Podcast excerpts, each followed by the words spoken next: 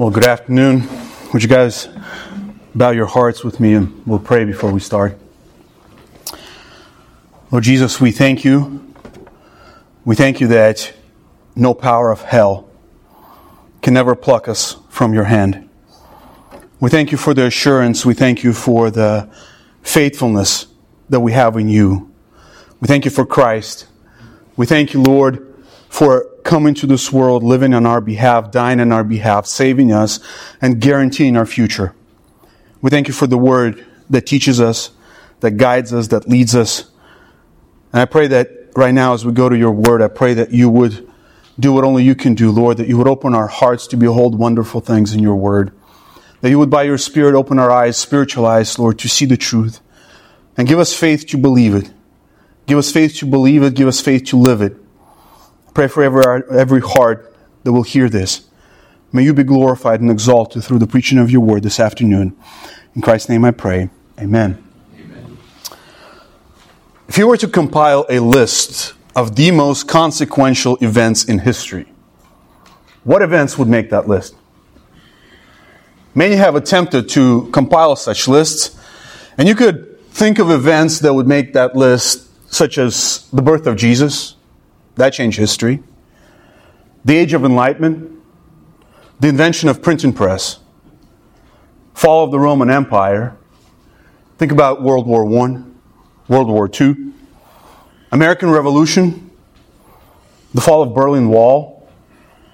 And I'm sure you can name few others that would be added to this list.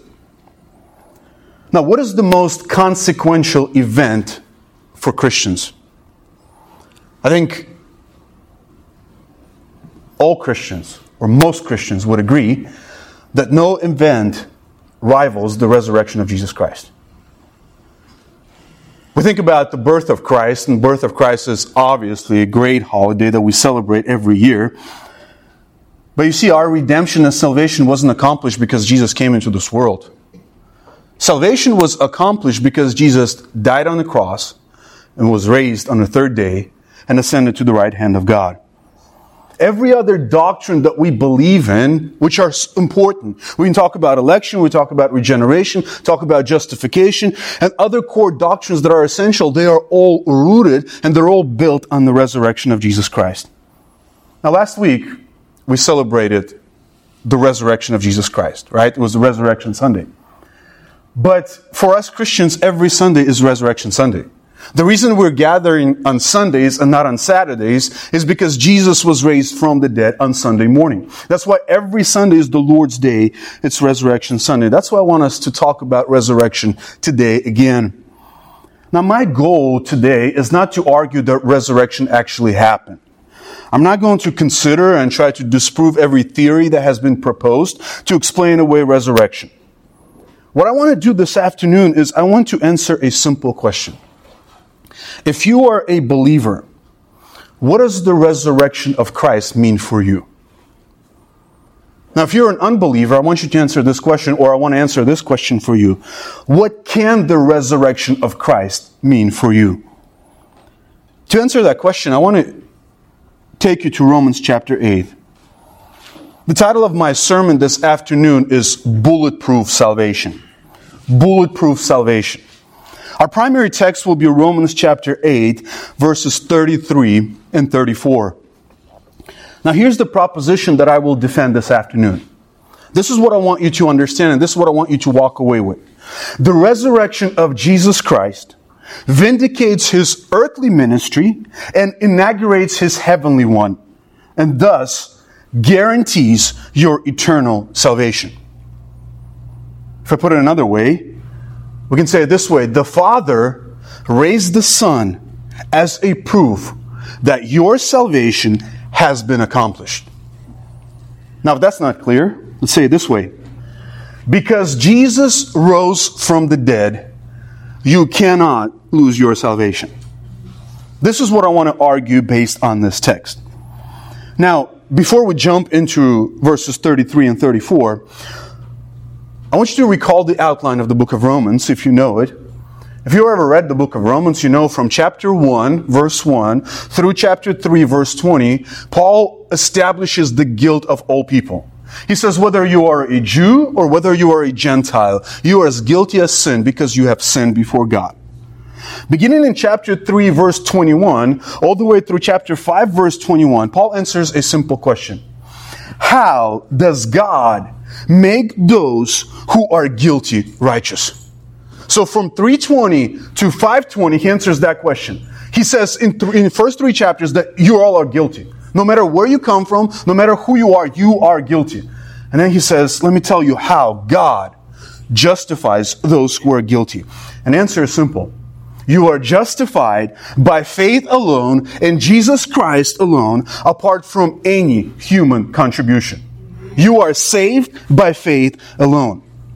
Now, beginning in chapter 6, all the way through the end of chapter 8, Paul answers the following question How does your faith in Jesus Christ affect your life here and now? So you are saved by faith alone, apart from any works. Now, beginning in chapter 6, he says, Now, if you are, have, if you profess to believe, if you profess to know Jesus Christ, how should that affect your life here and now? Now, he concludes this section in verses 31 through 39 by asking seven rhetorical questions that ultimately answer one question Can anyone or anything rob you of your faith in Christ? No. That's how he concludes that section. Now, the answer is simple. No. Correct. You can't, no one and nothing can ever rob you of your salvation. But I want us to look at this text and I want us to look at the arguments that Paul provides to prove that the answer to this question is no. You see, we don't want to come to scripture with our own ideas and then try to find Bible verses that justify our beliefs. See, we want the word of God to speak. We don't want to sing the song, Someone said, wonderful things in the scriptures we see, things that were put there by you and me. Right? No. What we want to do is we want to see what Paul has and what God has for us so that we believe it and we can say, yeah, I believe this because that's what God says. We must let the text speak and we must submit to its authority. As we unpack verses 33 and 34 this afternoon, I want you to see three truths. Three truths. Truth number one as a believer, you have a fierce accuser. Truth number two, as a believer, you have a fair adjudicator. And truth number three, as a believer, you have a faithful advocate. Join me as I read Romans chapter 8, beginning in verse 31. Paul says this What then shall we say to these things? If God is for us, who's against us? He who did not spare his own son, but delivered him over for us all, how will he not also with him freely give us all things? Who will bring charge against God's elect? God is the one who justifies. Who's the one who condemns? Christ Jesus is he who died, yes, rather who was raised, who's at the right hand of God, who also intercedes for us. Who will separate us from the love of Christ? Will tribulation? Or distress, or persecution, or famine, or nakedness, or peril, or sword. Just as it is written, for your sake we are being put to death all day long. We were considered as sheep to be slaughtered. But in all these things, we overwhelmingly conquered through him who loved us. For I am convinced that neither death nor life, nor angels, nor principalities, nor things present, nor things to come, nor powers, nor height, nor depth, nor any other created thing will be able to separate us from the love of God which is in Christ Jesus, our Lord. Let's begin with the first truth. As a believer, you have a fierce accuser. Now, I told you that in this section, Paul asks seven rhetorical questions. I want you to see them in your text. If you look at verse 31, there are two questions there. First, he says, What then shall we say to these things? And then he says, If God is for us, who is against us? The third question is in verse 32, where he says, He who did not spare his own son, but delivered him over for us all, how will he not also with him freely give us all things? Question number four is in verse 33. Who will bring a charge against God's elect? Verse 34. Question number five. Who is the one who condemns? And the last two questions are in verse 35. Who will separate us from the love of Christ? And the final question, will tribulation or distress or persecution or famine or nakedness or peril or sword? Now, the text that we'll be looking at starts with the fourth question that Paul asks Who will bring a charge against God's elect? Now, we know that it is dangerous to jump into the middle of a conversation. Anytime you do that, you'll be in trouble, right? And it is also dangerous to jump in the middle of a section and just pull out a verse and just start explaining it or start talking about it. It is just as dangerous to do that. Someone said that a text without a context is a pretext. Or as another preacher put it, when you take the text out of its context, all you're left with is a con. That's true. So we have to be careful and so that we are not accused of just taking the thing out, out, of, out of its context and just saying, oh, that's what the text means. That's why we have to look, how does Paul get to this text? So let's look at the context. In verses 28 through verse 30, Paul tells us about God's perspective on salvation. You see, God exists outside of time. So for God, there is no yesterday and there is no tomorrow. Everything is now for God. And in verse 28, Paul says that God causes all things to work together for the good of his children. Notice verse 28 says that God causes all things. No, God is not just really good at turning bad things into good things. No. He says God causes. In other words, behind every action, behind everything that happens to you, God either actively or He's passively taking that thing and is using it to make you more like Christ. You see, you will only understand that from the perspective of eternity because you could look at your life right now and you could say, hey, why am I going through this? Why did this thing happen or that thing happen? Or no, but he says, I have a promise that when you're going to look at your life from a perspective of eternity, I'm going to use every single thing, no matter how bad it is right now. I'm going to use you to make you more like Christ. Now, in verses 29 through 30, we have what is known as, as chain of salvation.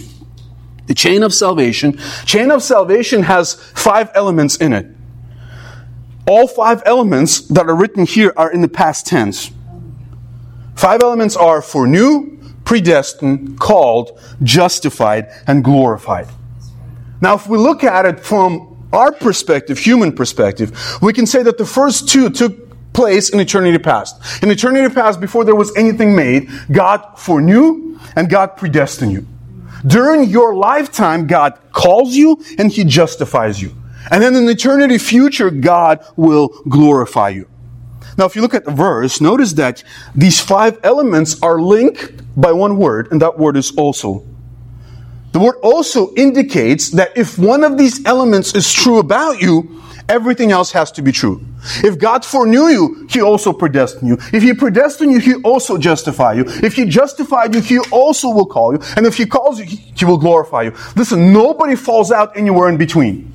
God foreknew you, predestined you, called you, and then you lost it and you're gone. No. No one falls out. Also, also, also. Why is that? Because notice this text is from the sovereign will of God. It is from God's perspective. Because notice it's He foreknew, He predestined, He called, He justified, He glorified. It has nothing to do with you. This is all the work of God.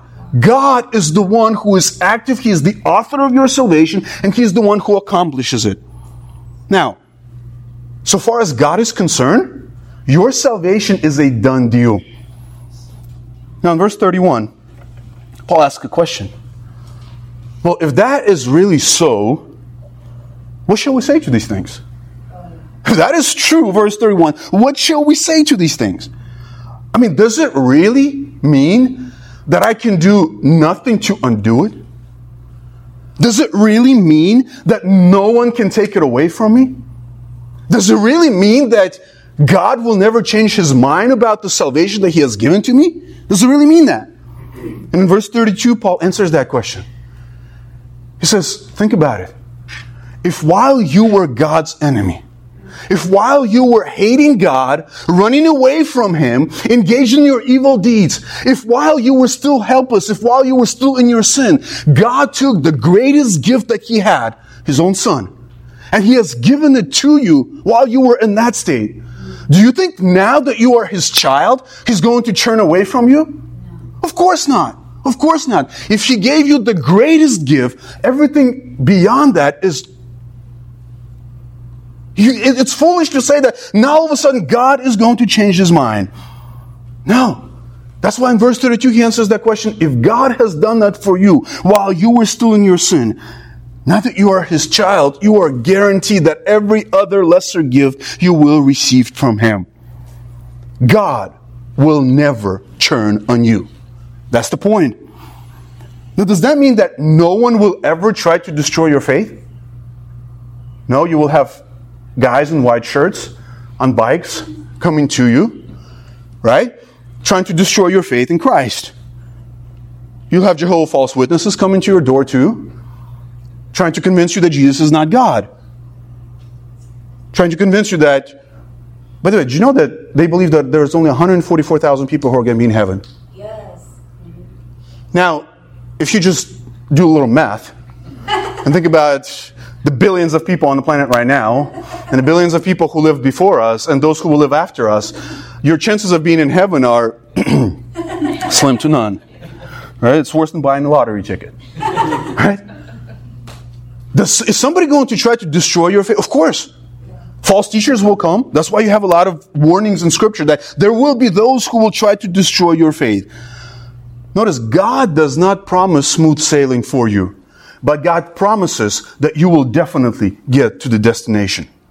So he's saying you will get to that part where you're glorified. If you have been foreknown, predestined, called, and justified, you will definitely be glorified. Now, this brings us to our text. In verse 33, Paul asks the question Who will bring a charge against God's elect? Now, first, we have to answer the question Who are the elect? Who are the elect? Now, these are the ones that are mentioned in verse 29. The first step in this chain of salvation is those whom he foreknew. Now, foreknowledge has to do with election. The word foreknow does not mean that God merely looked through the corridors of history and he looks at it and he says, Oh, I see Tino's going to believe in me. I'm going to choose Tino. That's how people look at it. Foreknowledge, as if it is something that God just sees and he acts upon the knowledge that he receives just by looking to the end of history. Foreknowledge has to do with election. Foreknowledge means that God determines what will take place in the future. Not only he sees what takes place in the future, although he does see that, but God determines that. And I can prove that to you. Turn with me to 1 Peter. 1 Peter chapter 1. In 1 Peter chapter 1, this is how Peter opens his letter. Probably not the way you want to open a letter, because you want to stay away from things that are controversial. But notice how Peter opens. 1 Peter 1 1. Peter, an apostle of Jesus Christ, to those who reside as aliens scattered throughout Pontus, Galatia, Cappadocia, Asia, and Bithynia, who are chosen. First thing he's going to talk about is election. Chosen, verse 2, according to the foreknowledge of God the Father, by the sanctifying work of the Spirit, to obey Jesus Christ and be sprinkled with his blood. May grace and peace be yours in a foolish measure. Notice the connection between foreknowledge and chosen. You are chosen according to the foreknowledge of God. Now, I want you to use, uh, I want you to look at the same word that appears later on in the same chapter. Skip down to verse 18. Look at verse 18. He says, knowing that you were redeemed, not redeemed with perishable things like silver or gold from your futile way, inherited, way of life inherited from your forefathers, but with the precious blood as of a lamb, unblemished and spotless, the blood of Christ. Now look at verse 20. For he was foreknown, same word, before the foundation of the world, but has appeared in these last times for your sake. Notice it says Jesus was foreknown before the foundation of the world. Now, if the word foreknown means that God just simply looks through the history and he sees what happens here, notice what this verse says. If that is true, then one day God is looking through timeline of history and then, wow, I guess Jesus is going to die. Okay, now it all makes sense. I guess we figured out how we're going to save these people. You see, if foreknowledge simply means to see what happens ahead, God's like, man, and I was thinking, how are we going to save these people? I get it. Jesus died. Is that what happened? No. That's not how foreknowledge works. Listen to Acts 2.22. Men of Israel, listen to these words. Jesus the Nazarene, a man attested to you by God with miracles and wonders and signs which God performed through him in your midst, just as you yourself know. This man, delivered over by the predetermined plan and foreknowledge of God, you nailed to the cross. No, God did not just see that Jesus would die. The Father has devised a plan and the Father has determined that the Son would die. It was according to the predetermined plan and the foreknowledge of God. Now, if that was for Jesus Christ, if he was foreknown before the foundation of the world, the same meaning applies to believers. When it says that you were foreknown before the foundation of the world, that means the Father has chosen those who would belong to him. God has chosen to set his love on certain people according to his sovereign will. Now you take that and you plug it into our verse here. So here's the question that Paul's asking if the Father has chosen you to be his own, can someone bring a legitimate charge against you? When verse 33 says here, who will bring charge against God's elect? He says, if the Father from eternity past chose you to be his own, can somebody charge you with sin? No. Now, who would dare to go to the throne room of God and bring a charge against God's elect? There's one who actually does. Yeah, that's right. And one who does it all the time. Mm-hmm. Turn with me to Revelation chapter 12. In Revelation chapter 12, we are given a glimpse of the future, and we're given a glimpse of a future battle that will take place in heaven where Satan is once for all cast out of heaven. Revelation chapter 12, verse 9, we read this. And the great dragon was thrown down, the serpent of old, who is called the devil and Satan who deceives the whole, whole world. He was thrown down to the earth, and his angels were thrown down with him. Then I heard a loud voice in heaven saying, Now the salvation and the power and the kingdom and our kingdom of our God and the authority of his Christ have come. For the accuser of our brethren has been thrown down. He who accuses them before our God day and night devil has a full-time job of accusing you before the Father. The oldest book in the Bible. It gives us a glimpse of this. You don't have to turn there. I'll just read a few verses here from the book of Job. Book of Job, we read this, Job chapter 1, verse 1. There was a man in the land of Uz whose name was Job. And that man was blameless, upright, fearing God, and turning away from evil. Verse 6. Now there was a day when the sons of God came to, the pre- to present themselves before the Lord, and Satan also came among them. The Lord said to Satan, From where do you come? And Satan answered the Lord and said, From roaming about the earth and walking around on it. The Lord said to Satan, Have you considered my servant Job? For there is no one like him on the earth, a blameless, an upright man, fearing God and turning away from evil. Then answer, then Satan answered the Lord, Does Job fear God for nothing? Have you not made a hedge around him and his house and all that he has on every side? You have blessed the work of his hands, and his possessions have increased in the land. But put forth your hand now and touch all that he has. He will surely curse you to your face. See, though Satan was cast out of heaven, when he sinned initially, we see from this that he still has access to God. And when he shows up with the angels, God initiates conversation with him. And God says to him, Hey, have you considered my servant Job? And Satan doesn't say, Man, no, I don't know who that is. no, of course he knows. He knows exactly who he is. How else would he know that there is a hedge around this guy? Because he tried to penetrate it many times and he was unsuccessful. And he says, yeah, you have put a hedge around him. Now this is a classic example of Satan accusing believers. Now Satan here, notice he accuses first Job. He says, Job worships you and Job loves you because you give him things. You're buying worshippers for yourself. Job's faith is not genuine. And not only does he accuse Job here, but he's accusing God here. God, you are not worthy to be worshiped. You are not worthy to be praised. You got to buy worshipers for yourself. And that's why you give stuff to Job so that he would worship you. Notice he accuses Job, he accuses God, and Job has no clue about this conversation. And then all hell breaks loose. And you know, by the time the story ends, we know that Job's faith is vindicated. Because notice what was at stake here. It wasn't that only Job's faithfulness was at stake here. It was God's reputation was at stake here. And God sustained the faith of Job to prove that his faith was actually genuine. Job's faith was genuine and God deserves to be worshiped. Now, in the midst of all this, Job is clueless throughout this whole time. But this is on display that you have a fierce accuser. Not only did Job have an accuser, you have a fierce accuser. And notice there is one thing to be accused by a man, by your friend. But this is an accusation of Satan. It's not that something posts something on Facebook around you about you, or that you know somebody spreads a rumor at work about you. No, we're talking about here Satan accusing you before God.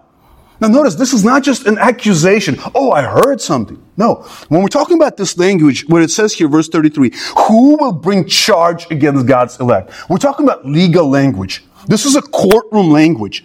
This word is used in Acts chapter 19. You remember that story when there was a riot in Ephesus. And you read this in Acts chapter 19 verse 38. So then, if Demetrius and the craftsmen who are with him have a complaint against any man, the courts are in session and proconsuls are available. Let them bring charges against one another. We're talking about legal language here. The question is not whether someone or Satan or people can accuse you of doing something wrong. Yeah, there are plenty of stuff that they can accuse us of. They don't even have to make it up, right? But here's the question. Can anyone go to the Supreme Court of Heaven and file charges against you that would not be dismissed as frivolous? Can anyone do that? That's what's at stake here. That's the question here. So we looked at this first question, and you can see that you have a fierce accuser who is seeking your demise every single day with his accusations before God. He's filing his charges against you day and night. Can these charges stand? Well, let's consider the second truth. As a believer, you have a fair adjudicator. Now, here's the scene that you should picture when you're reading these verses. We have a prosecutor who's the devil. He's running into a court of heaven before the judge of the universe, and he is filing his charges against you. God is the judge. He's the supreme court. He's the chief justice of the universe. He's standing there in court, and devil is filing his charges against you. And you know what this verse says here? As he's filing his charges, the Supreme Court of Heaven, God Himself, He says, Listen, I've ruled on this case already. I ruled on it. This case is dismissed. I've ruled on this case. You see, the issue here is that he's coming and he's filing his charges against someone who was foreknown, who was predestined, who was called, and who was justified, and who will be glorified. No, the judge himself has ruled on this case already. Listen, it's like a defeated prosecutor who still wants to f- win his case, and the judge has ruled on it, Supreme Court has ruled on it, but he's continuing to follow in his appeals. No, no, no, but maybe consider this fact, but maybe consider that, but maybe you have overlooked this, and just like, okay, we're ruled on this. There is no court higher than this court that can overrule my decision already. I have ruled on this case. That's why you read verse 33. Who will bring charge against God's elect? God is the one who justifies. God is the one who justifies. I have justified that person you are accusing. Now, what does the word justify mean? There are two main uses of it in the New Testament. The first use, to justify, means to demonstrate to be righteous. To demonstrate to be righteous. Listen to these verses. Luke 16, verse 14. Now the Pharisees, who were lovers of money, were listening to all these things and were scoffing at him. And he said to them, you are those who justify yourself in the sight of man. But God knows your hearts. For that which is highly esteemed among men is detestable in the sight of God. He says, You are trying to demonstrate yourself to be righteous before men, but God knows your heart. Luke chapter 10, verse 25. And the lawyer stood up and put him to the test, saying, Teacher, what shall I do to inherit eternal life? And he said to me, What is written in the law? How does it read? And he answered, You should love the Lord your God with all your heart and with all your soul and with all your strength and with all your mind and your neighbor as yourself. He said to him, You have answered correctly. Do this and you will live. But, wishing to justify himself, he said to Jesus, And who is my neighbor? Notice this guy wanted to demonstrate to everyone that he is actually righteous. Wishing to justify yourself. So the first meaning of the word justified means to demonstrate to be righteous. The second meaning is to declare to be righteous. Declare to be righteous. Luke chapter 7 verse 29. When all the people and the tax collectors heard this. They acknowledge God's justice. Or if you were to literally translate that, they justified God having been baptized with the baptism of John. They declared that God is righteous.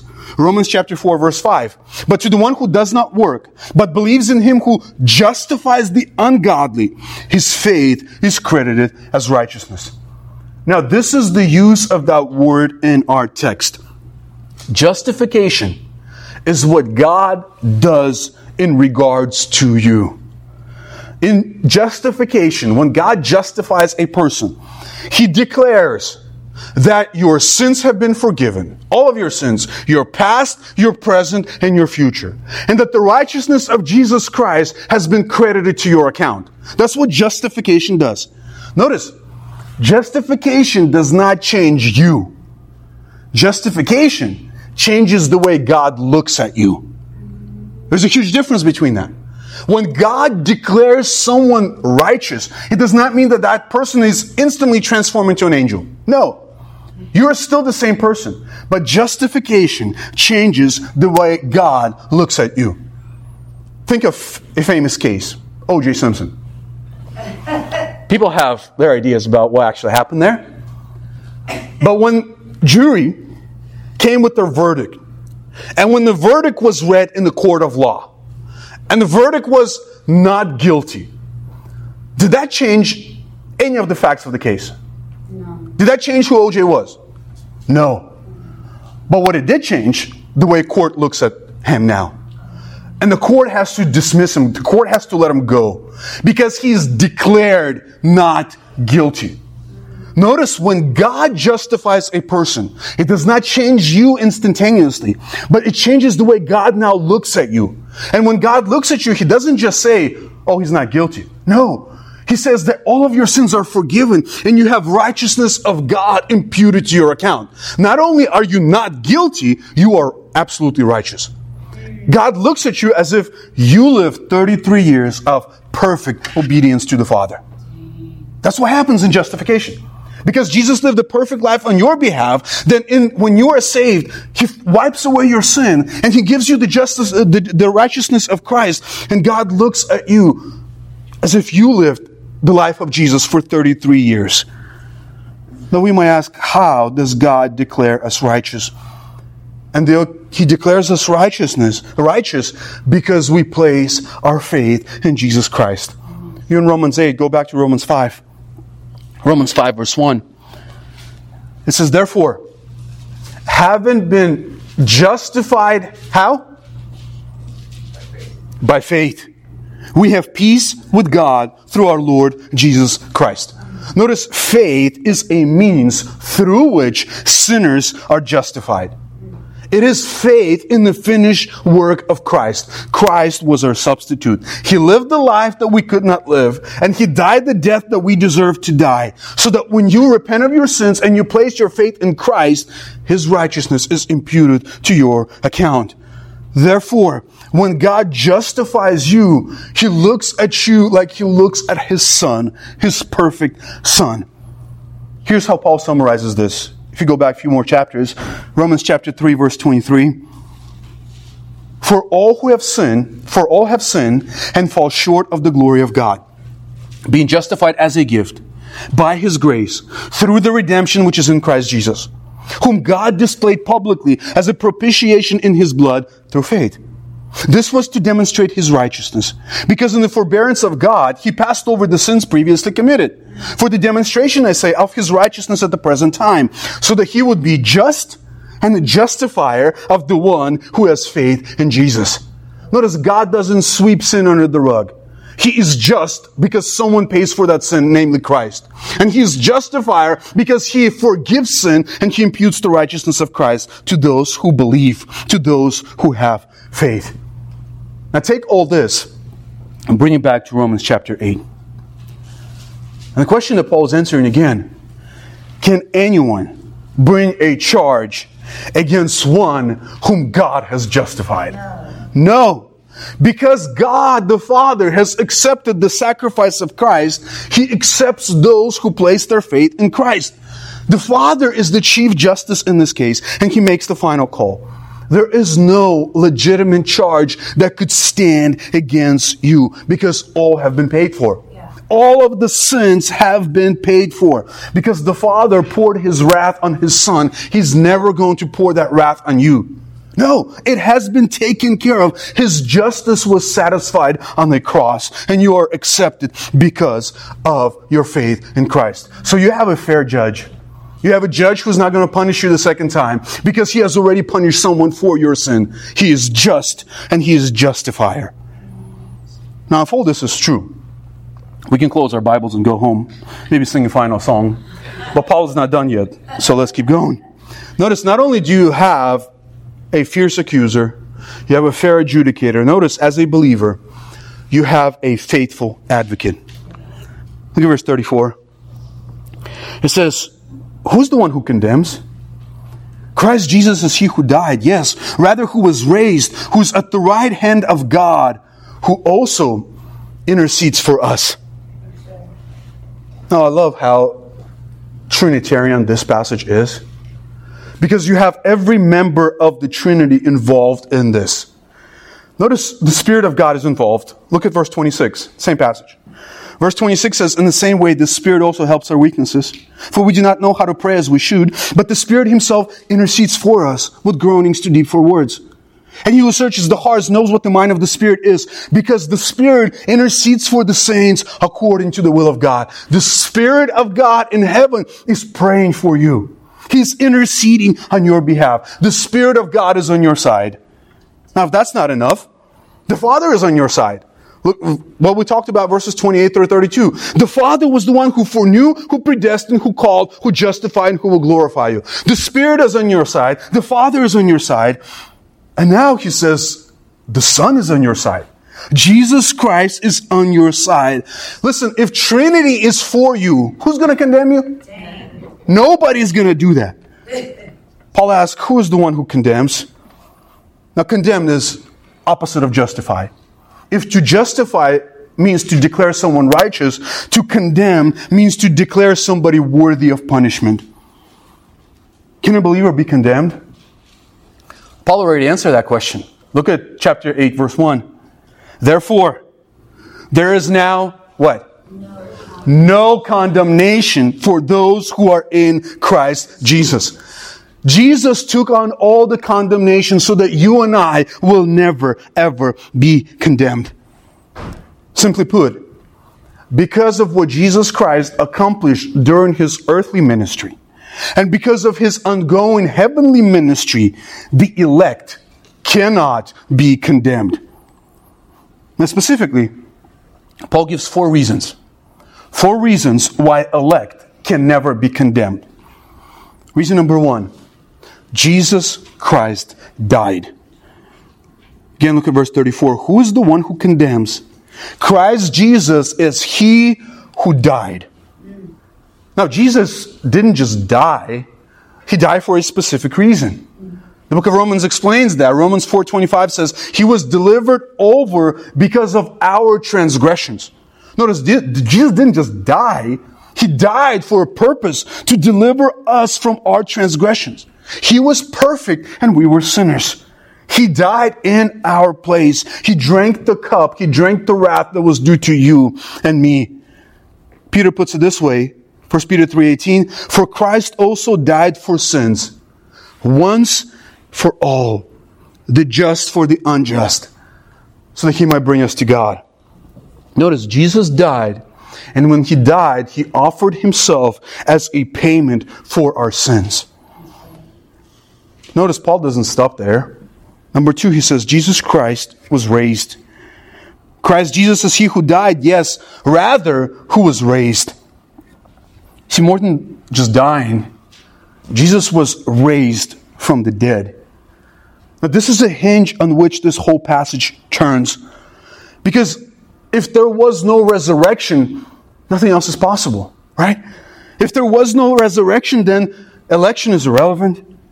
Predestination is inconsequential. Calling is ineffectual. Justification is immoral. And glorification is impossible. None of these other things can happen if there was no resurrection. Christianity would have folded before it even started. But Christ was raised from the dead. And because he was raised from the dead, he was vindicated. Everything that he ever said and everything that he ever did was actually true because he walked out of that tomb on the third day.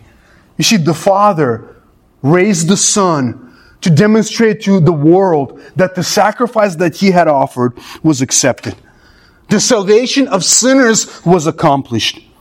Now, those who were foreknown and predestined will actually be called and justified in the future will be glorified. Because when Jesus Christ cried on the cross, it is finished, the proof of that was Resurrection Sunday. When Jesus walked out of the tomb and says, yes, it is actually finished. Jesus' earthly ministry guarantees your eternity because he has done it on your behalf. But Paul goes even further. Number three, Jesus Christ is at the right hand of God. Again, verse 34 says, Christ Jesus is he who died, yes, rather who was raised, who is at the right hand of God. Now, why is that significant? You see, Jesus was exalted to the right hand of God because of the work that he has accomplished. In Philippians chapter 2, we read about Jesus' humiliation and we read about his exaltation. Listen to this Philippians chapter 2, beginning in verse 8. It says, Being found in appearance as a man, he humbled himself by becoming obedient to the point of death, even death on the cross. Now, in this case, death on the cross is referring to the whole work of Christ. Why did Jesus die on the cross? To accomplish salvation, to redeem sinners. So Jesus humbled himself to the point where he went to the cross and he died the death for sinners. Verse 9 says this, for this reason. For what reason? Because of what Jesus did, because of his accomplished work on the cross. For this reason also, God highly exalted him and bestowed on him the name which is above every name, so that the name of Jesus every knee will bow of those who are in heaven and on earth and under the earth, and every tongue will confess that Jesus Christ is Lord. Notice based on this passage, the reason why Jesus was exalted because of the work of salvation that he has accomplished. A question for you. If Jesus was exalted because he saved sinners. And now a bunch of those sinners are losing their salvation and therefore not saved. What happens to Jesus? He is at the right hand of God because he actually saved some, and they're actually not saved, so he didn't actually save them. Should he step down? Did he get like a trophy, participation trophy? No.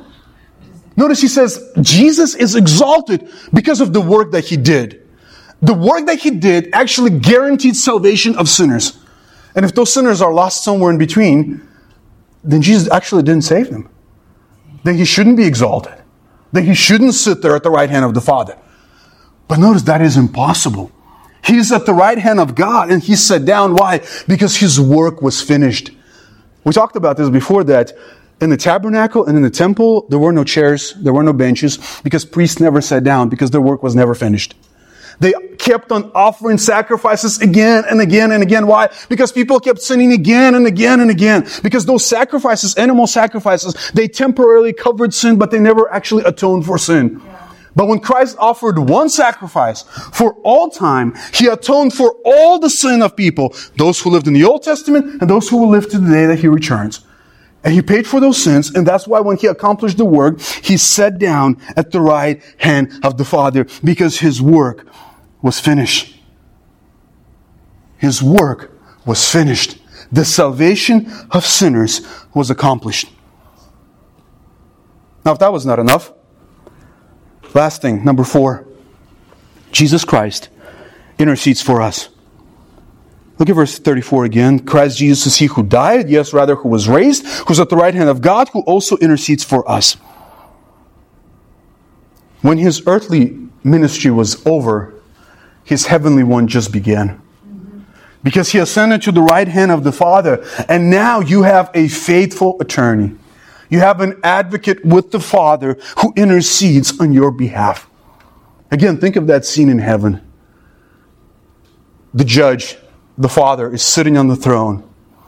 A defeated prosecutor, devil runs in and he says, I got charges against Max. And he did this and he did that and he did the other. And your advocate, your attorney gets up. He shows his hand to the Father. He says, Yeah, I paid for that too. And the Father says, Yeah, and I forgave that too. The record has been wiped clean. All I see is the righteousness of Christ. Who will bring charge against God's elect? Who will do anything or say anything that will stand? Nobody. Nobody. That's why we're saying that your salvation is bulletproof. That's why Tony says you are nine feet tall and bulletproof. That's why. Because the Father is for you. The Spirit is for you. The Son is for you. Nothing else we can say. Notice what Paul says next. Verse 35. Who will separate us from the love of Christ? Will tribulation, or distress, or persecution, or famine, or nakedness, or peril, or sword? I mean, maybe, maybe it's going to get like, like really hard. It's going to be just so hard that you're just going to fall out.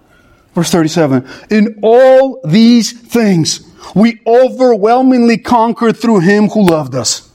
For I am convinced that neither death, nor life, nor angels, nor principalities, nor things present, nor things to come, nor powers, nor height, nor depth, nor any other created thing will be able to separate us from the love of God, which is in Christ Jesus.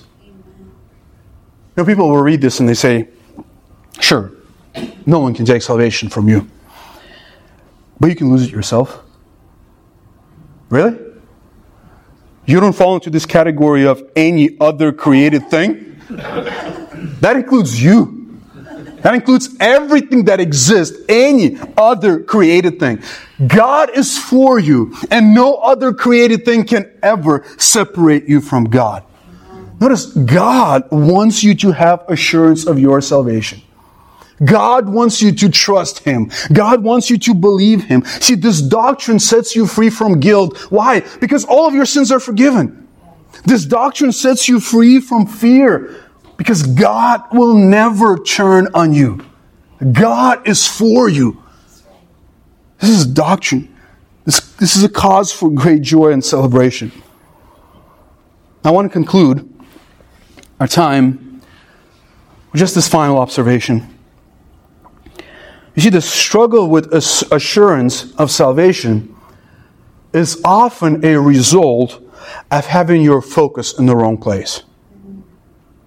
That's why many people struggle with assurance of salvation. You see, if you spend most of your time gazing at yourself and only once in a while glancing at Jesus, you will struggle with assurance. You know why? Because you're a sinner. Yes, you're saved sinner, redeemed sinner, but sinner nonetheless. What is the solution? The solution is to gaze at Christ and only occasionally glance at yourself to see whether you trust in Christ. Why? Because the security lies in His work. The security lies in what He has accomplished on your behalf. That's what gives assurance. The assurance is not that I'm this great person who never sins, who never falls, who never does anything wrong. No, that's not the assurance. The assurance is that Jesus paid it all that Jesus took care of all my sins, that Jesus guarantees my salvation, and because I believe in Jesus, I have eternal life. That's where assurance comes from. It comes from believing the word promises of God, believing in the word of God. Martin Luther, the reformer, he struggled with accusations of Satan. I close with his exhortation. He writes this in one of his commentaries.